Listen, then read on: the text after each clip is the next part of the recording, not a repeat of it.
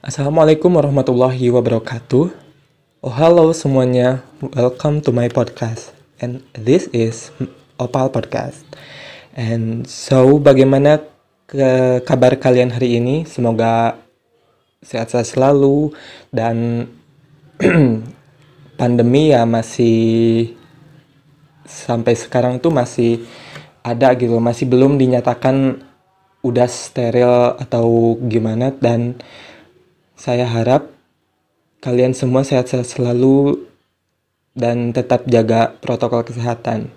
Nah, eh, di podcast kali ini saya akan membicarakan tentang keseharian anak berkebutuhan khusus untuk menjalani kehidupannya sehari-hari.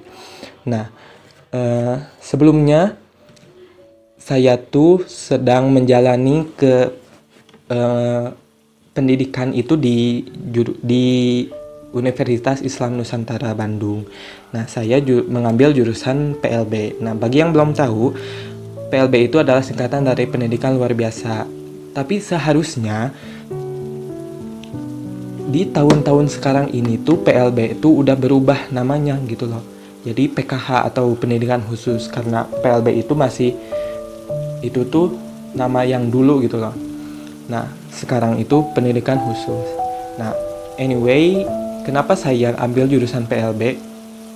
Kalau lihat dari uh, flashback waktu pas SMA, uh, eh, kebetulan saya di MA di Mualimin.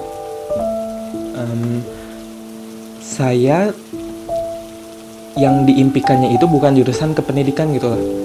Karena kalau kependidikan pasti kan uh, merujuknya merujuknya itu paling ke keguruan kan. Nah keguruan ini bukannya nggak suka atau gimana tapi kayak keguruan tuh misalkan di sekolah reguler nih. Kebetulan ayah saya itu guru dia ngajar di sekolah reguler dan ngajar berapa 6 sampai 8 kelas kalau nggak salah Nah, itu ngajar sekian banyak orang tuh nggak mudah loh. Dan ngajar orang-orang, anak-anak yang punya karakter karakteristiknya itu berbeda-beda. Nah, sulitnya tuh di situ. Capek iya, capek lah of course pasti.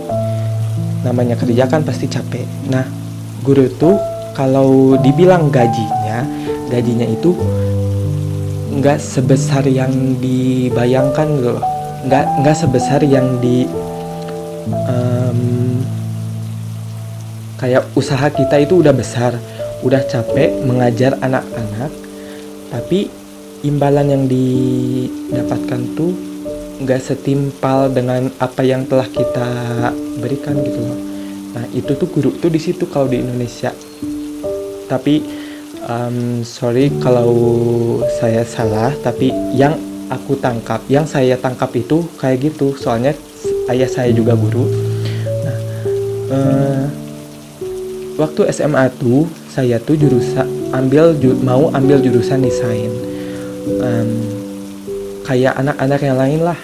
Misalkan anak yang lain pengen jurusannya tuh matematika kimia fisika ilmu teknologi apalah segala macam yang emang jurusannya tuh keren-keren gini Nah, saya pun emang sama kayak gitu, pengen ambil jurusan desain. Karena desain sama psikologi waktu itu tuh. Um, karena apa namanya orang tua saya udah saya bilang ke orang tua kalau mau uh, kuliah tuh pengennya jurusan ini ini ini ini nah nggak terlalu di apa ya setuju sih ya boleh boleh aja. Orang tua saya itu nggak maksa buat kamu harus jurusan ini kamu harus jurusan ini. Tapi mereka tuh kayak melihat peluang kerjanya ke depan gitu loh. Kalau desain kan mungkin mereka belum tahu ka, e, nanti ke depannya itu kayak gimana. Terus psikolog juga mereka bilang tuh susah buat kerjanya katanya. Apalagi kan saya tinggalnya di Garut dan kata mereka di Garut mah di mana kalau psikologi? Kalau jadi psikolog itu bukannya di mana gitu loh. Nah jadi mereka tuh um, melihatnya dari um, peluang kerja ke depannya. Nah, so um, ibu saya nyaranin buat masuk jurusan PLB karena ada tetangga saya yang masuk jurusan PLB, lulusan malah lulusan PLB dan juga dari di, dari Uninus gitu. Uh, katanya um, PLB mah nanti emang jadi guru, emang pasti capek ya kan namanya ngajar anak-anak berkebutuhan khusus. Itu bukan gampang gitu loh. Nggak nggak bakalan sama kayak ngajar anak-anak di sekolah reguler. Kayak pernah nggak sih ngajar terus diludahin gitu loh? Kalau di sekolah reguler itu kan pasti dicap nggak sopan kan kalau misal e, kita diludahin sama anak berkebutuhan khusus ya kita marah juga nggak bisa gitu loh. Nah jadi saya ambil jurusan PLB nah tapi sebelumnya e, saya ma pas disaranin buat masuk ke PLB itu e, nggak buta-buta banget gitu loh. Maksudnya udah tahulah kebayang bakal kayak gimana gitu loh. Soalnya saya juga eh, ada ketertarikan gitu loh. Kayak kalian tahu nggak sih kayak yang di berita-berita di TV gitu loh? Yang di pojok kanan atau kiri bawah itu kan ada yang pakai juru bahasa isyaratnya kan? Nah saya itu tertarik ke itu gitu loh. Um, kayak keren aja. Lu komunikasi sama orang pakai gerakan tapi ya itu dipahami gitu loh. Dan saya juga cari-cari di internet saya lupa nama saya nonton juga YouTube-nya siapa gitu lupa. Nah dia pakai bahasa isyarat kayak tertarik aja gitu loh buat masuk ke PLB juga. Karena ya saya nonton itu gitu loh. Dan pengen belajar gitu pengen tahu kayak gimana. Nah um, terlebih dari itu saya masuk juga karena emang tertarik buat apa ya buat pasti kan menolong ya kan soalnya saya pernah didatangin satu cowok mungkin lebih atas dari saya sih. Nah waktu itu tuh saya kayak lagi main sama temen dan ada cowok nyamperin. Dia tuh nunjukin layar HP-nya nunjukin layar HP tulisannya itu di mana jalan anu. Nah oh berarti dia tuh narungu dia nggak bisa ngomong. Cuma nunjukin HP layar tapi di situ saya nggak ngerti gitu loh. Saya nggak paham buat nolonginnya itu kayak gimana gitu. Jadi kalau saya pribadi kalau ada orang yang nolong terus saya yang nggak bisa kayak ada yang nggak enak gitu. Nah terlebih dari pengalaman itu salah satu pengalaman itu jadi saya ikut eh, saya tertarik untuk masuk ke jurusan pendidikan luar biasa. Nah um, ada sih sebagian orang yang pas mereka nanya eh lu jurusan mana nih? Jurusan PLB lah ngapain masuk jurusan itu? katanya. Lu mau ketularan mau ikut-ikutan autis? Padahal kan enggak. Anak-anak maksudnya ketunaan-ketunaan yang ada tuh nggak bisa ditularin kayak like penyakit batuk pilek or something. Ya kan uh, penyakit kelainan-kelainan khusus ini itu di bisa ada bisa terjadi pada anak itu um, karena ya karena gen orang tuanya gitu loh atau karena um, kesehatan pas uh, masa kehamilannya gitu loh. Nah jadi buat kalian yang masih ber memiliki yang punya pandangan kalau masuk PLB atau jadi guru PSLB itu nanti bakal ketularannya enggak lah. Nggak ada ceritanya. Nah um, selanjutnya itu kalau lihat saya kan sekarang semester 2 nah pasti masih awam-awam kan masih belum jujur kalau misal ada orang yang punya ketunaan lewat atau kan saya punya tetangga dia tunagrahita kalau atau autis kalau nggak salah kalau lewat juga saya tuh kayak lebih ngejauh gitu loh kayak takutnya takutnya tuh ma kayak masih ada pemikiran uh, takut tiba-tiba apa gitu loh kan. Nah saya tuh masih masih punya pemikiran kayak gitu. Nah uh, yang saya tangkap yang saya lihat ABK itu waktu dulu tuh pastilah um, nggak apa sih namanya pasti aneh ya kan? Contoh-contoh kecil aja misalkan kita sekolah terus punya kita seragam merah putih nih temen kita pakai baju olahraga. Kan dia aneh. Eh dia beda sendiri. Nah yang beda itu jadi perhatian orang lain gitu loh. Nah anak ABK juga sama. Saat saya waktu itu tuh umur SD kalau nggak salah saya lewat ke SLB nah di sana kan di SLBC malah. Kan SLBC itu SLB Tunanggrahita kan? Nah saya lewat itu ada yang dadah-dadah. Kayak kalau misalkan kalau orang normal dadah-dadah ke orang yang emang mereka yang misalkan saya nih dadah-dadah ke orang yang lebih lebih besar dari saya, lebih tua dari saya atau sepantaran saya, tapi nggak kenal, itu kan aneh. Kayak ngapain sih? Kenal juga enggak gitu loh. Nah, saya tuh lihat ABK tuh aneh. Kayak kenapa sih bisa beda gitu, bisa bisa kayak gitu gitu loh. Um,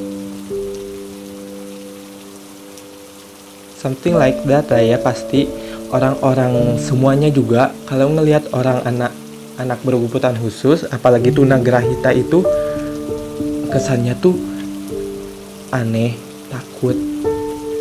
Apalagi kalau masih kecil ya kan? Mereka bak pasti bakalan takut karena ih kenapa dia beda sendiri? gitu. Terus sikapnya juga kan tiba-tiba agresif atau kayak gimana gitu. Itu sih yang dilihat uh, oleh oleh saya saat pertama um, menjumpai anak berkebutuhan khusus. Nah, um, selanjutnya gimana sih kalau anak-anak berkebutuhan khusus ini menjalani kehidupannya sehari-hari?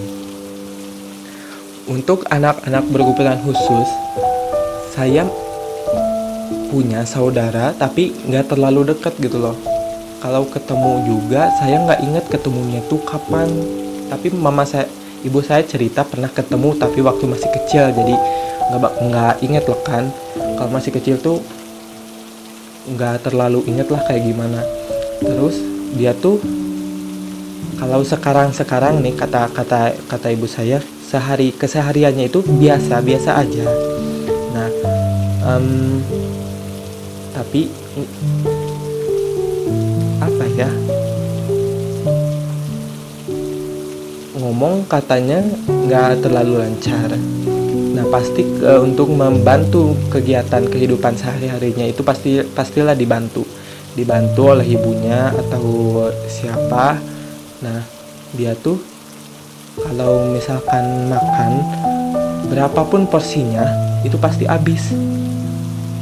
Saya saya nggak tahu atau mungkin ini ada ketunaan-ketunaan tertentu atau emang cuman emang dia porsi makannya gede atau gimana tapi yang ibu saya ceritakan tuh kayak gitu gitu loh. Terus saya punya temen dia punya saudara yang ngurus SLB nah di sana tuh ada SL ada anak-anak yang diasramakan dan juga ada yang pulang. Nah, kalau yang dipulangkan nggak bisa kita nggak bisa lihat gitu loh. Gimana kesehariannya? Paling keseharian di sekolahnya lah ya kan.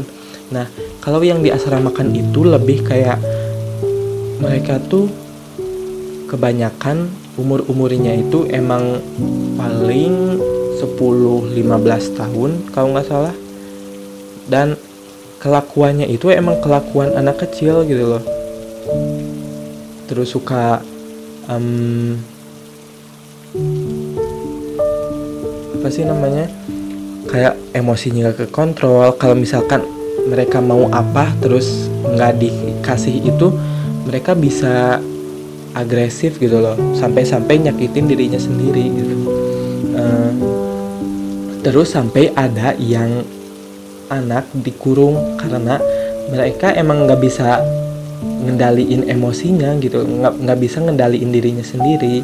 Dan um, kayak dia makan di situ.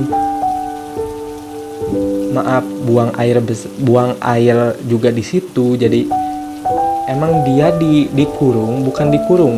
Dipisahkan dari orang-orang lain dari teman-temannya juga. Karena emang mereka nggak bisa mengendalikan dirinya sendiri gitu loh. Karena kalau misalkan dibiarin sama disatukan dengan teman-teman yang lain tuh kayak pasti nggak bakalan kondusif. Bakalan ada berkelahi atau apa jadi diputuskan untuk dikurung. Bukan dikurung sih tepatnya di dipisahkan lah ya kan. Nah terus saya juga punya tetangga saya nggak tahu dia autis atau tunagrahita saya belum bisa menyimpulkan. Nah saya udah kenal dia tuh dari dulu dari kecil malah. Nah dari kecil juga emang udah aneh. Maksudnya dia masuk rumah orang lain tanpa ada izin gitu loh. Dia masuk masuk aja sambil tanpa busana telanjang telanjang aja. Nah dia masuk selonong selonong aja Nah sampai saat ini juga, padahal dia seumuran loh, seumuran, beda satu tahun kalau nggak salah. Nah sampai saat ini dia tuh punya sifat yang apa ya? Kalau kalau dilihat dari orang awam itu pasti kayak orang gila mungkin kalau nggak salah. Karena ya emang gitu sikapnya, sifatnya itu gak jelas gitu loh. Dia suka mondar mandir dari rumahnya ke jalanan malah sampai kalau sekarang lebih parahnya itu sampai ke jalan besar gitu loh. Dia ke sana dan karena di rumah saya kan kebetulan punya warung. Nah pasti kan banyak lah ya kan yang buat beli apa begitu ke sini tak termasuk dia. Nah dia tuh suka beli jajan lah ya istilahnya. Dia jajan ke sini dan diladenin sama ya saya. Dia juga dia juga bis, kalau ngobrol tuh nyambung nyambung biasa. Nah dia tuh malah udah sampai curhat gitu loh. Kalau di rumahnya tuh dia tuh kayak nggak dianggap anak aja gitu loh. Dia tuh kayak um, punya rasa gak diperhatikan gitu sampai-sampai dia tuh pengen um, punya pemikiran buat um, maaf bunuh diri. Karena mungkin ya udah gak kuat kalau misalkan diperlakukan sama uh, keluarganya tuh kayak emang gak dianggap atau orang tuanya malu punya anak kayak punya sifatnya seperti itu, kelakuannya seperti itu. Kan ka, karena ABK itu um, kunci ABK itu bisa apa sih namanya? bisa terurus lah ya kan minimal itu dari orang tuanya. Karena orang tua mana sih yang nggak mau punya orang orang tua mana sih yang nggak mau punya anak sehat, punya anak normal gitu loh pasti semua orang semua orang tua juga mengidamkan um, anak-anaknya itu menjadi anak-anak yang sehat, anak-anak yang ya tumbuh menjadi anak-anak normal pada umumnya. Nah, itu kalau orang tua um, menerima apa namanya menerima kenyataan kalau orang tua tersebut punya anak berkebutuhan khusus itu nerimanya aja itu udah susah banget loh. Bukan bukannya saya um, saya bukan di sini bukan bercerita tentang karena saya emang belum punya belum menjadi orang tua karena pastilah ya kan orang tua pasti mengidamkan anak-anaknya itu sehat. Pengen punya anak yang sehat punya pengen punya anak yang normal. Nah saat mereka tahu kalau anaknya ini anak berkebutuhan khusus nerimanya aja susah. Pasti berat lah um, bakalan menjadi beban. Beban pasti. Um, saya pernah saya pernah tanya ke ibu saya. Nah saya tanya kalau misalkan mama punya anak lagi nah si anaknya itu ABK mama bakal gimana? Ya pasti nerima lah katanya. Pasti nerima lah. Uh, orang itu anak saya ya kan? Emang pasti mereka bakal menerima tapi buat menerima kenyataannya itu pasti berat banget. Nah uh, terlepas dari itu kembali ke tetangga saya yang tadi. Um, nah dia tuh sempat ter, uh, gitu ngomong gitu punya niat buat um, bunuh diri lah segala macem gitu kayak kayak dia ngobrol dengan ayah saya. Nah dia ngobrol katanya gitu. Terus dia juga um, malah ayah saya tuh kayak apa sih namanya? Kayak lebih suka gitu loh. Kayak punya rasa prihatin tersendiri gitu loh.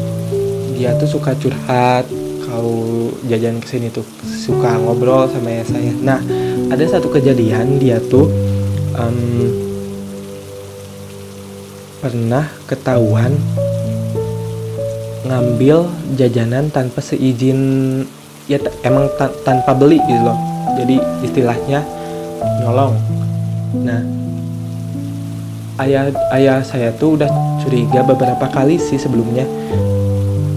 Dia nyolong bukan nyolong dia makan es krim. Es krimnya itu es krim yang dijual oleh yang dijual di sini di warung saya gitu loh. Karena merek es krimnya itu cuman ada di warung saya gitu loh. Nah tapi ayah saya nggak nerima nggak nggak melayani si dia tuh buat beli es krim itu gitu loh. Nah si ayah ayah saya tuh kan aneh itu es krim dari mana? gitu loh. Karena yang jual es krim merek itu tuh cuman di warung ini gitu loh. Nah ya mungkin bisa jadi ya warung lain ada ya kan. Jadi orang jadi ayah saya tuh nggak terlalu um, mikir kalau dia tuh nyuri atau apa. Nah ada satu kejadian dia tuh kepergok. Dia nggak lihat ayah saya ada di warung. Nah dia ngambil es diem-diem. Jadi dibuka lemari esnya itu pelan-pelan banget. Nah pas dia ambil dia tutup lagi lemari esnya. Pas mau balik ya ditegur dong. Ditegur dia tuh kayak ketahuan basah gitu loh.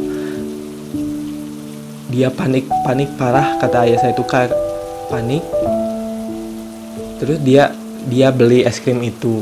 Nah terus ayah saya kayak lost respect gitu loh. Kayak nggak percaya lagi kayak lebih ke um, benci mungkin. Bukan benci sih kayak kalau bahasa Sundanya tuh ngewa ngerti nggak sih? Jadi karena dia udah melakukan hal nyolong itu jadi ayah saya tuh nggak suka ke dia tuh. Karena ya dia nyolong gitu loh. Tapi kan kalau dilihat dari sikap pribadinya tuh yang seperti itu dan dia juga pernah mengaku kalau di rumahnya itu tidak dianggap mungkin ada dampaknya dari itu yang sehingga uh, dia tuh berani buat melakukan ambil barang orang tanpa izin atau apa gitu loh. Nah ada satu lagi um, eh tunggu dulu. Nah jadi um, saya punya tetangga juga saya punya tetangga satu lagi dia juga sama anak berkebutuhan khusus. Nah tapi saya belum mengenal dia lebih dalam gitu loh. Karena dia baru pindah ke sininya itu baru mungkin tahun kemarin. Jadi di e, kalau keluar juga kalau keluar rumah juga paling beberapa kali lah. Nggak nggak sesering tetangga saya yang tadi gitu loh. Nah kalau yang saya lihat dia tuh kesehariannya tuh eh, pastilah dia kan dibantu sama ibunya. Karena dia nggak bisa apa sih namanya nggak bisa um, ngurus dirinya sendiri gitu loh. Saya pernah lihat dan juga saya pernah apa sih namanya kayak pura-pura pura-pura mau masuk ke rumah karena dia lewat gitu loh karena saya masih punya eh, pandangan kalau misalkan ada orang berkebutuhan khusus lewat tuh takutnya kayak dia agresif atau kayak apa gitu loh. Nah kan dan lucunya itu di situ gitu loh. Nah saya pernah lihat dia lewat uh, dia keluar sama ibunya dia pakai sepeda gitu dia kalau secara fisik um, udah kayak umur kelas 5 mungkin kelas 5 kelas 4an lah. Tapi dia pakai sepedanya tuh sepeda bayi. Sepeda buat bayi bersepeda gitu loh kayak yang yang didorong gitu loh yang didorong. Nah dia didorong pakai itu karena mungkin jalannya juga sulit.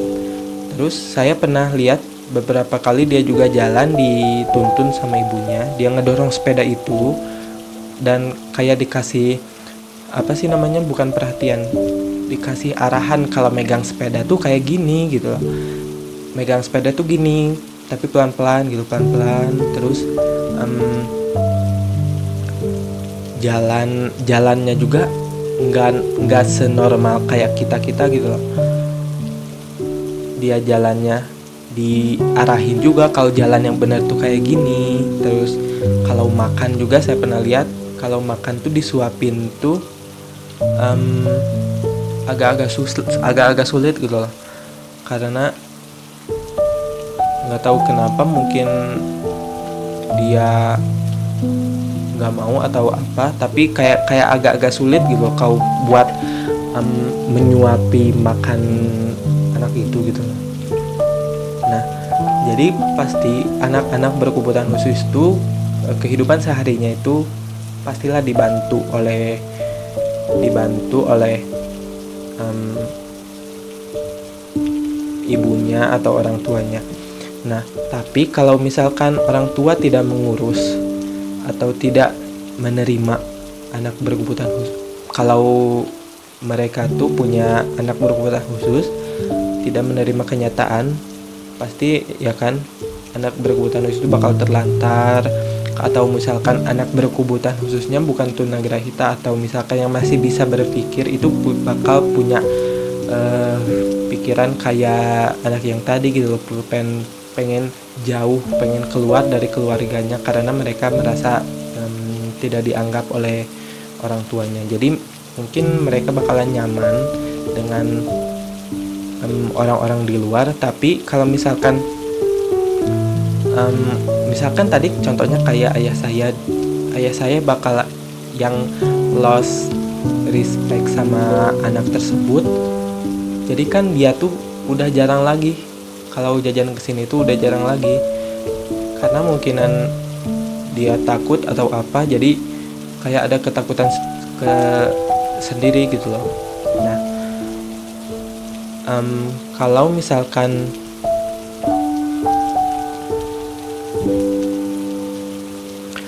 selanjutnya itu um, bagaimana pandangan orang-orang awam terhadap anak-anak berkebutuhan khusus?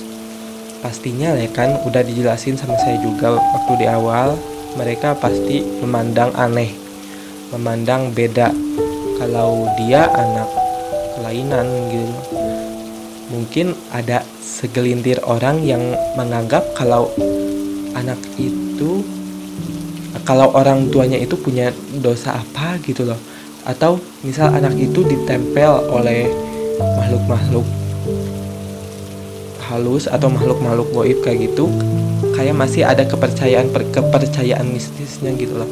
Nah eh, pandangan orang-orang itu masih masih beragam dan juga masih awam. Kalau anak tersebut bukan um, berasal dari kesalahan orang tuanya dosa orang tuanya atau apa atau um, berhubungan dengan makhluk-makhluk goib atau apa. Tapi anak berkebutuhan khusus itu bisa terjadi karena misalkan dari gen dari um, keturunan orang tuanya dari kesehatan kehamilan ibunya atau ya like that lah ya.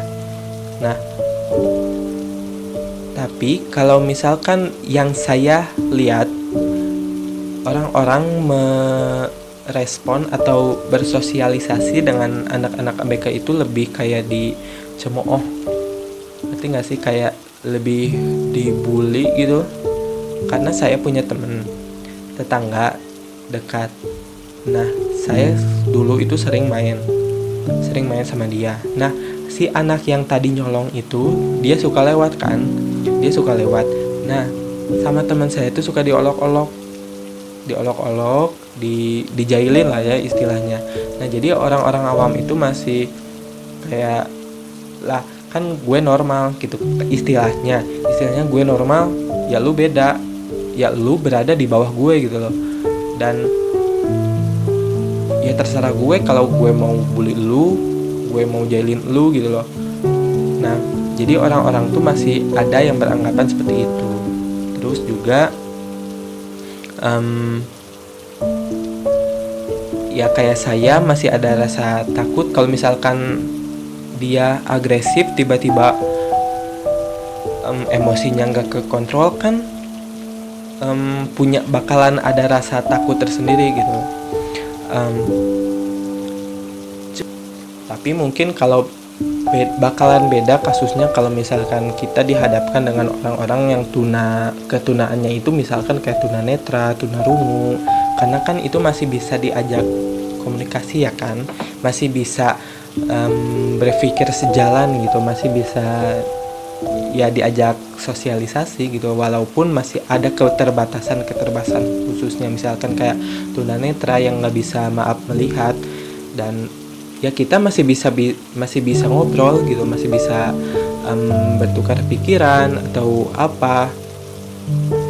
Nah terus kalau misalkan tunarungu um, kita nggak masih bisa komunikasi masih bisa ya kan? Walaupun nggak walaupun nggak bisa pakai bahasa isyarat masih bisa misalkan pakai tulisan terus juga dari ngomongnya yang pelan dan gerakan bibirnya yang diperjelas lah ya kan. Nah kita itu masih bisa berkomunikasi dengan mereka dengan uh, pikiran yang sejalan gitu tapi tetap masih ada orang-orang yang um, apa ya membuli atau ya saya ada di atas dia gitu loh istilahnya. Jadi kalau misalkan yang tuna rungu tuna netra itu dibulinya tuh pasti karena kan mereka tuh punya um, kayak nah oke. Okay, um, mungkin podcast kali ini cukup sekian sih um, pesan saya untuk semuanya kalau misalkan um, bertemu atau um, ya lewat atau apa itu jangan takut gitu. Mereka masih tetap kayak sama kayak kita kita gitu walaupun mereka punya keterbatasan masing-masing tapi mereka tuh diperlakukan bukan diperlakukan sebagai pembulian atau cemoohan tapi dia tuh butuh rangkulan kita gitu butuh pertolongan kita. Karena ya kalau bukan kita ya siapa lagi? Selain orang tuanya ya kan? Kalau karena anak-anak berkebutuhan khusus nggak selamanya bakalan ada di rumah. Dan dia juga pasti bakalan mengeksplor dunia luar ya kan? Dan dunia luar itu sangat jahat bagi anak berkebutuhan khusus. Uh, mungkin sekian dari saya. Kurang lebihnya mohon dimaafkan. Wassalamualaikum warahmatullahi wabarakatuh. Sehat-sehat selalu untuk semuanya tetap pakai masker dan jalani protokol kesehatan sampai pandemi ini berakhir. Dan juga um, bagi sem uh, teman-teman semuanya yang tertarik buat mempelajari atau masuk ke dunia pendidikan luar biasa kalian biasa bisa masuk ke jurusan pendidikan luar biasa ya bebas. Terserah kalian untuk universitasnya mau di mana. Tapi jika kalian punya um, ketertarikan buat mempelajari dan juga masuk ke dunia pendidikan luar biasa kalian bisa masuk ke dunia ke jurusan pendidikan khusus. Oke sekian dari saya. Wassalamualaikum warahmatullahi wabarakatuh